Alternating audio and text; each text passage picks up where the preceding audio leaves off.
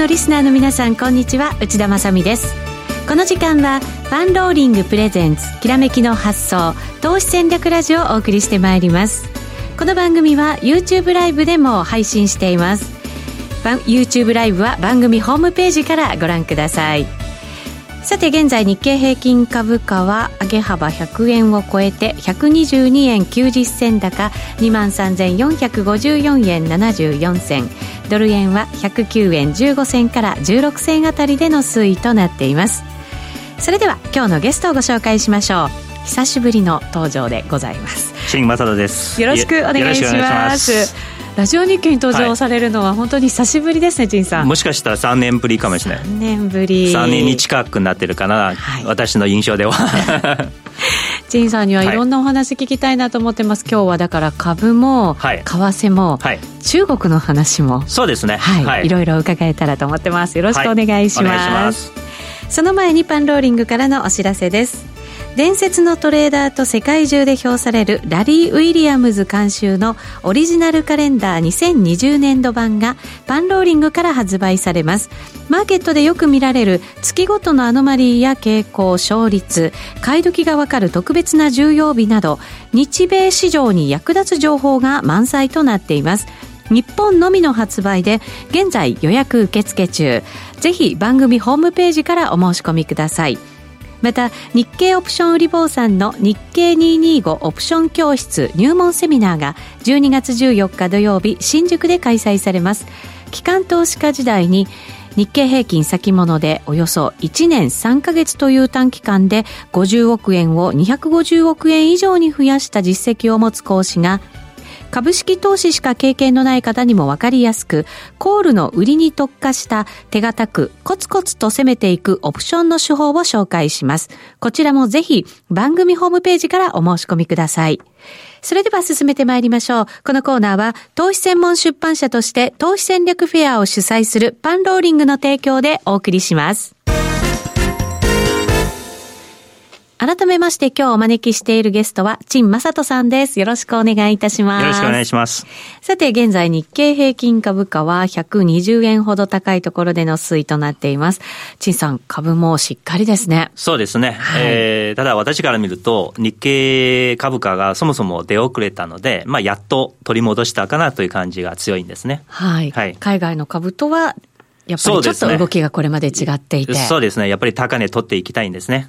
うんどうですか？ここまで上がってきて、うん、そろそろじゃないかっていう見方もずっとある中で、それでも上がっているという。えっ、ー、と、私が、えー、基本は去年の高値超えていくっていうのは、はい、メインのシナリオを取ってますので、うん、ですから、この意味合いでは、まだまだ途中じゃないかなと。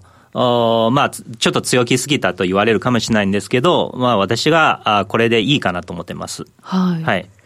これ、上がっていくためには、まあ、ここまでは、その売り方の買い戻しだっていうふうに言われていて、はい、まだ業績も不透明な中で、ふわっと上がってる状態ですよね。うん、その陳さんが去年の高値を取っていくっていう根拠、理由はどのあたりにあるんですか、えっと、もちろん、あの、テクニカルメインですので、後で説明しますけれども、ファンダメンタルズから視点であえて言うならですね、えー、私はもうアメリカ株もそうなんですけれども、うん、その米中貿易戦争ですね、はい、それにもた、あの、起因でですね、マーケット危惧して、まあ、要するに、マーケットの審議の悪化ですね、非常にこう、株価に深い影響を与えた。まあ、やりすぎなんですね。行き過ぎ。ですから、この行き過ぎに対する修正で、株価もですね、1年か1年半は先取りと言われますので、ですから、日本景気の回復もですね、1年半と1年、まあ、オリンピック終わってもですね、確認できるんじゃないかなと思いますね。はい、これは強気の大きな、あまあ、根拠の一つになっていると思います。この米中貿易摩擦を本当に最悪のところまでマーケットを織り込んで、そうですね。そして今それが少しずつ動き出そうとしていてっていうところですよね、はい。そうですね。それを行き過ぎた分を修正していくっていうのは大きな、まあ土台になってくるんですね。うん、はい。これがやっぱりこう改善していくことによって、この貿易摩擦が、やっぱりアメリカも中国も、そして日本も随分経済の部分では恩恵を受けるようになるわけですか？えっ、と、私は今回合意があったとしても、米中のその圧力が長く続くと思ってるんです。ですから、マーケットはおそらくこの状況を慣れていくしかないんですね。で、大事なのは、えっ、と、アメリカの方が実はですね、景気がいいということですね。はい。え、アメリカが景気良ければ、実はですね、日本の恩恵もそれなりに受けますので、で中国の経済原則が他のところで補給してくれるという可能性が大きい。で、中国に関してですね、私は、あの、今年を、もう境にしてですね、え景気の原則は下げられないかなと思いますね。中国は景気の減速が避けられない。まあ6%の GDP の成長が保てるか保てないかの水準ぐらいかなと思いますね。ただ、中国はやっぱり中央政府の力は絶対ですので、はい、えー、急速な減速はないと思います。ですから、緩やかに、えー、なんとか6%の成長を維持していくというイメージが強いです。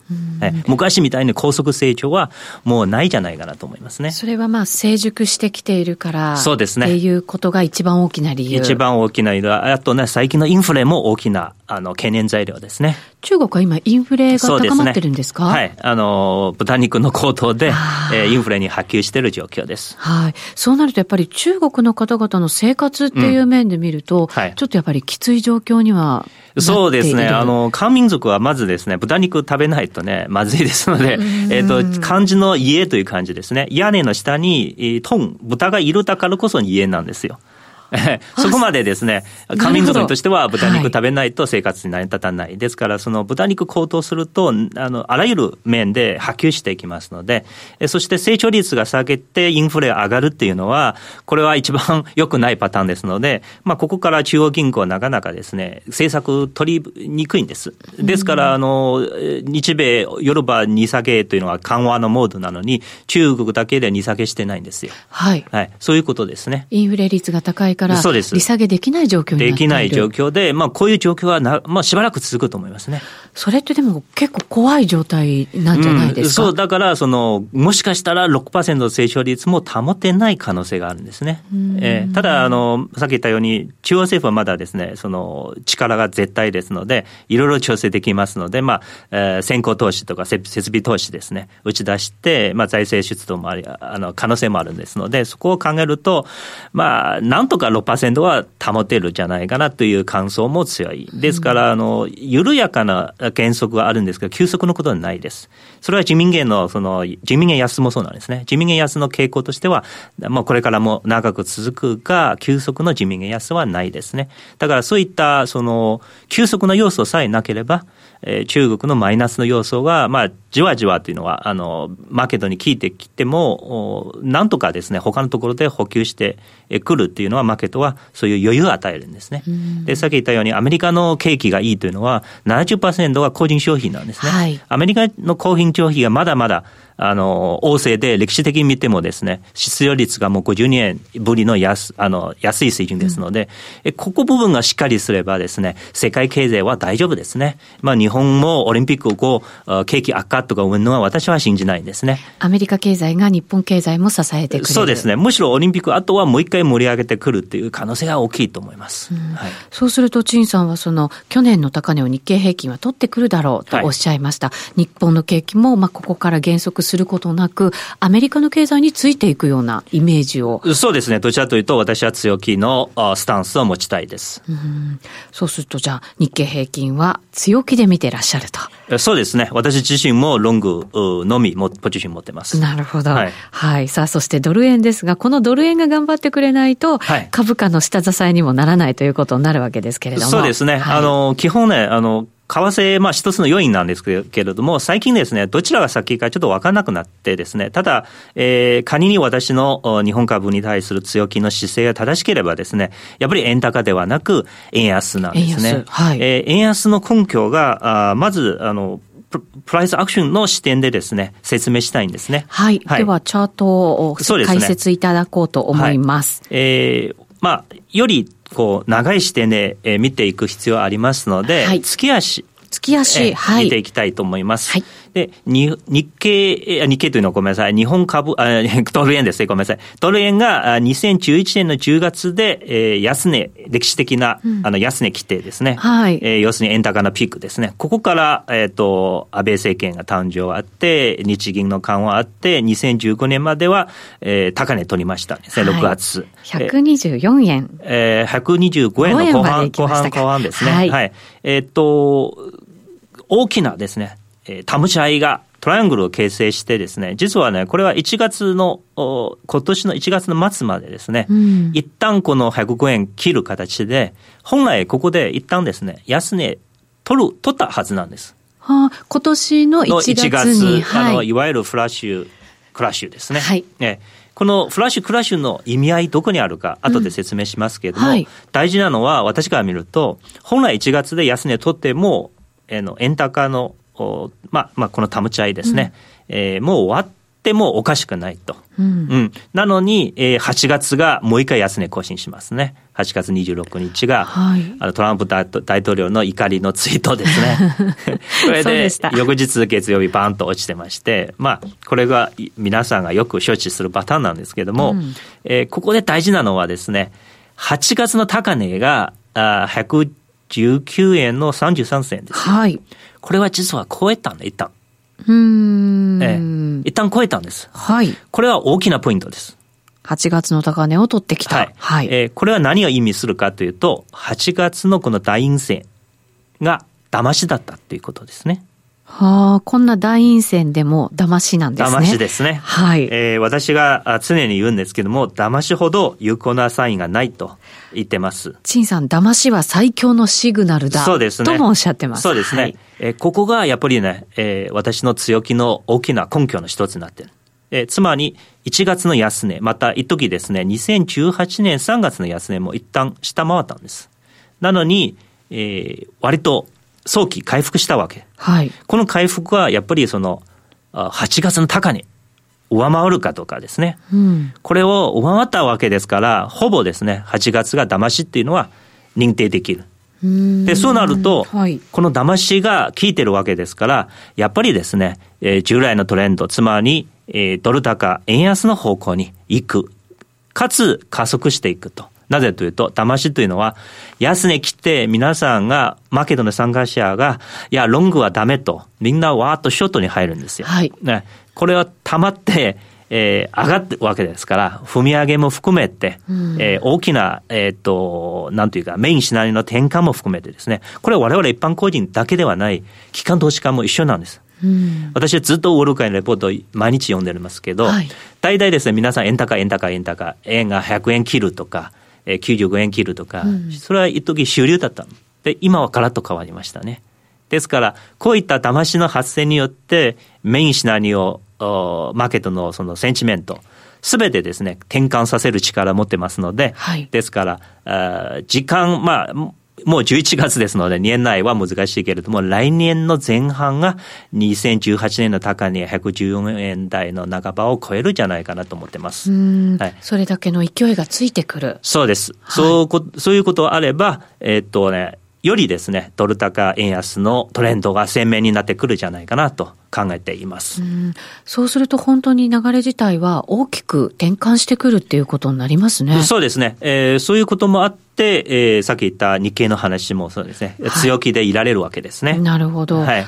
為替も支えてくれているからということになるんですね。えっ、と、そうですね。まあ、株高になると、ひあの、逆に為替にも影響してきます。はい。はい、お互いに影響し合うということですね。そういうことですね。はい。はい、早速では、株の方のプライスアクションもちょっと見ていこうかと思いますが。すね、株の方もね、まず月足で見ていきましょうか。月足で長めで、はい、はい実はね、えっ、ー、と、ちょっと自慢話になるんですけど、私はあの、今年の、ね、えー、去年年末、今年年初、日経株大きく下げたんですね。はい。で、実は私も結構買いました。うん。えっ、ー、えー、と、ETF ですね。えっ、と、買った理由ですね。えー、言えばバカバカしくなるかもしれないけど、えー、二つの理由ありまして、はい。えー、一つですね、えー、移動平均線のサポーティングですね。はい。えー、これは見ていくと分かるように、大体、えー、2012年夏場の安値ですね。うん、えー、まあ、遅くても10月、2012年ですね。これ1000円1本引いて、この1000円というのは、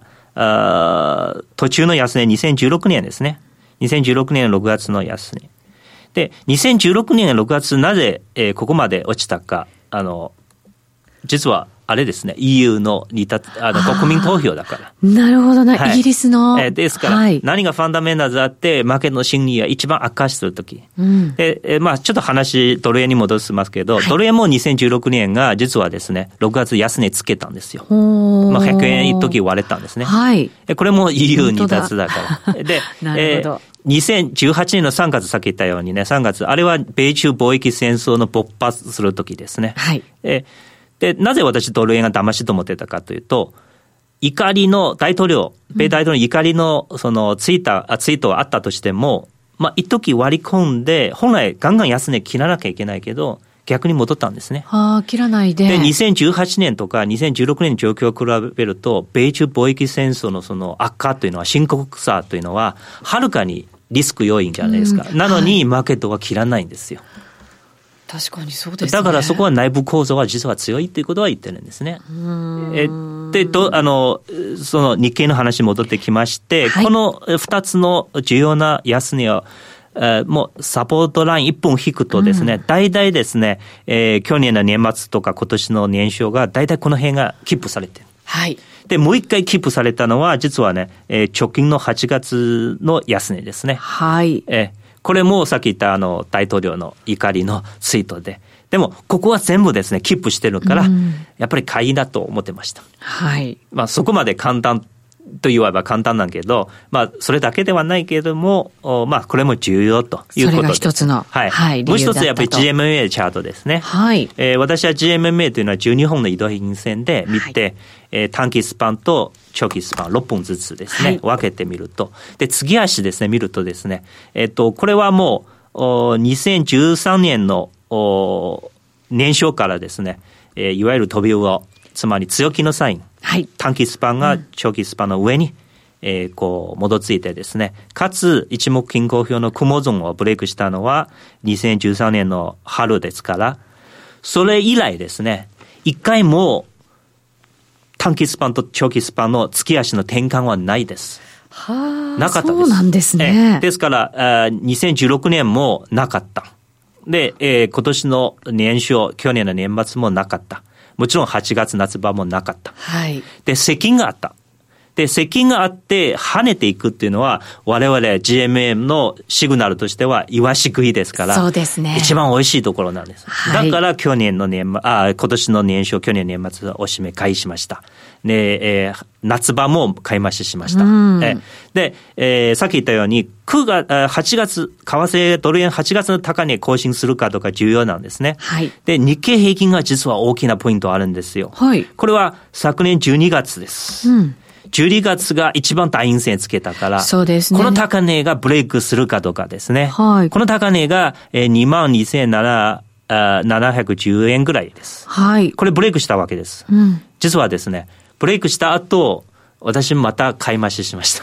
はあ、そうですか。なぜというと、これは大きな、騙しというのは、まあ、騙しと言えるかどうか、あの、月足は騙し言えないけど、週足とか月足、あの、日足で見えるんですけども、基本はこの大陰線が否定されるというのは強気の始まりなんですよ。はい、だから私は日経が今、理論上はいろいろ説明されて割高と言われるんですけど、私はまだまだ途上と思いますね。少なくともテクニカル見るとですね、この昨年12月の高値更新というのは、えー、非常に非常に強いサインですので、はい、えっと、高値更新しないでこのラリー終わるのは、ちょっと個人的には信じられないなと思う。テクニカル的には。そうです。まだまだこれからですよ。うん。そうすると、じゃあ来年に向けては、さらに強い相場をそうですね。期待していると。はい。私は、あの、ちょっと言うのは早いんなんですけど、えっ、ー、と、日経3万は夢ではないと思いますね。そうですか。はい。えー、東3万も、あの、前言ってましたので、東はもう、視野に、射程圏に入ってるんですね。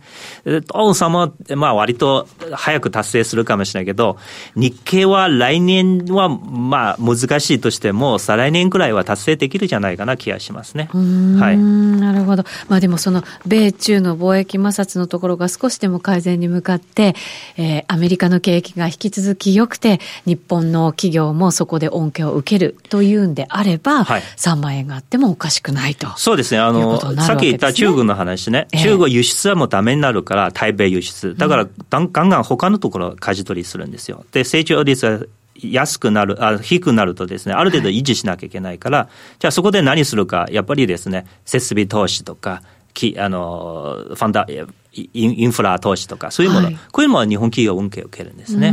で、あと中国の若い世代がもう今借金して消費するパターンになってるんですね。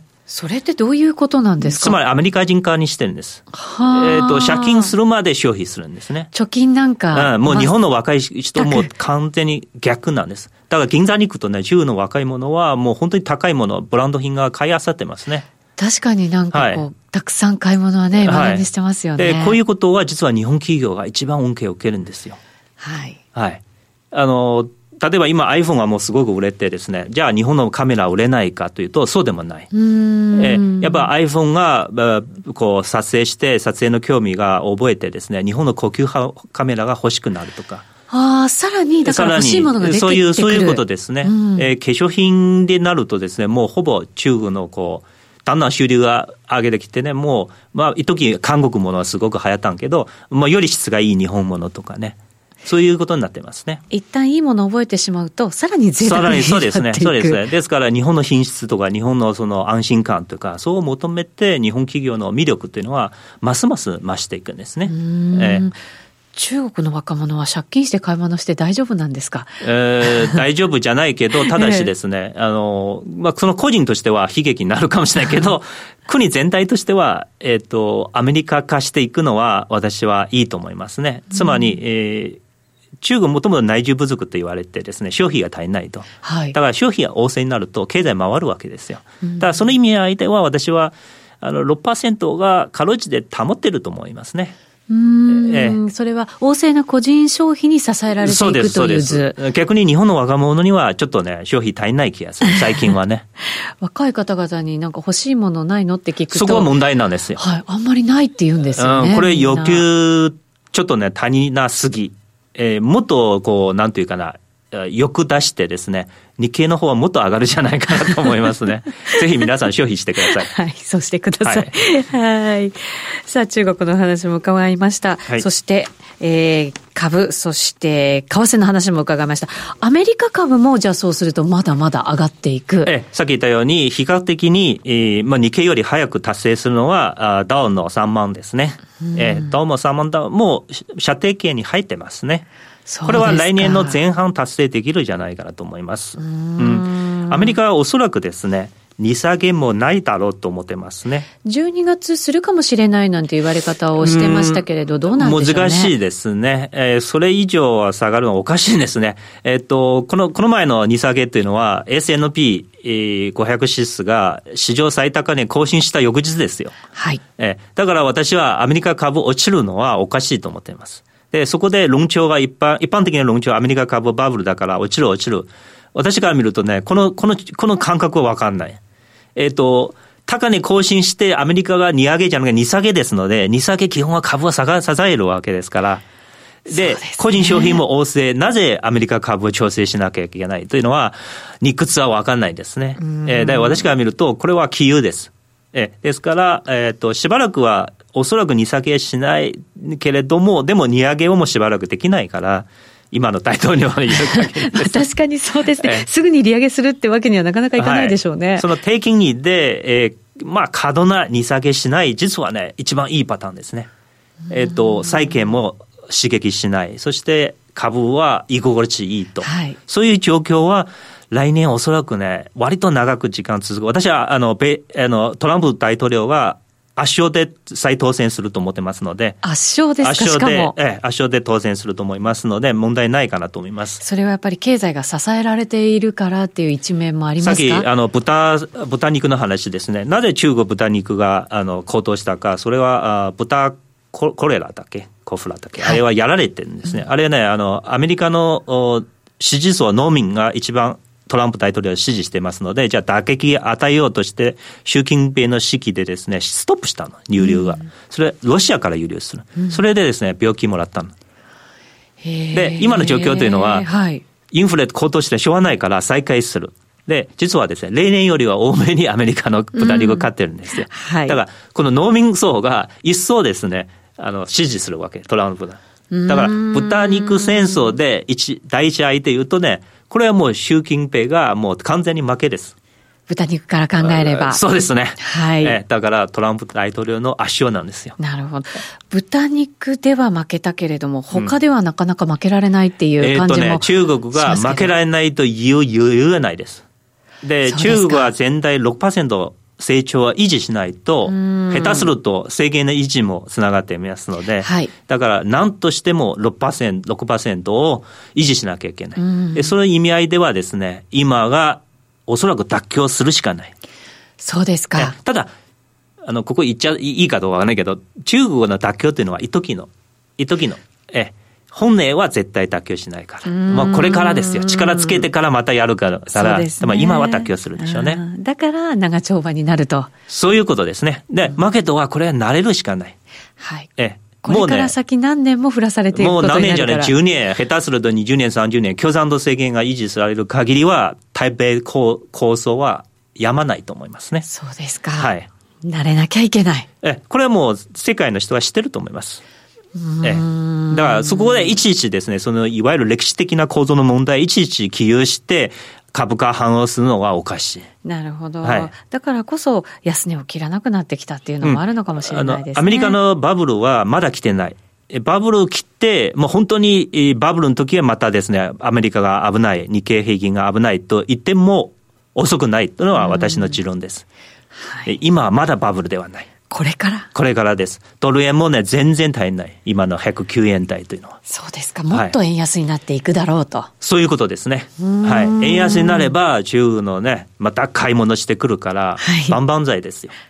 わかりました。ありがとうございます。はい、引き続き、YouTube ライブでこの後もお話伺っていきたいと思います。はい、えー、その前に、えー、今日もプライスアクションの説明をしていただきました。そのプライスアクション、とても重要視されている陳さんですが、プライスアクションについて解説された DVD が発売されたということでございます。はい、どんな内容なんでしょうか？えっと、細かくですね、うん、えー、基本概念からさっき騙しの実例挙げながらですね、説明します。で、もう一つポイントあります。うん、で、もちろんその、為替の話いっぱいしたんですけど、実はね、あの、仮想通貨に通用するんですね。あ、そうですか。ですからビットコインとか、はい、リップルとか、うん、そのチャートも出してね、実例出して説明してます。仮想通貨はチャートにすごく素直に動くって聞いたことがあるんですけど、そうなんですか？えっ、と、私が見るとね、仮想通貨ね、週足とか、日足よりは週足の方がより素直。週足よりは月足の方がよりサインが明白ですね。ですから大局観がもらう場合は、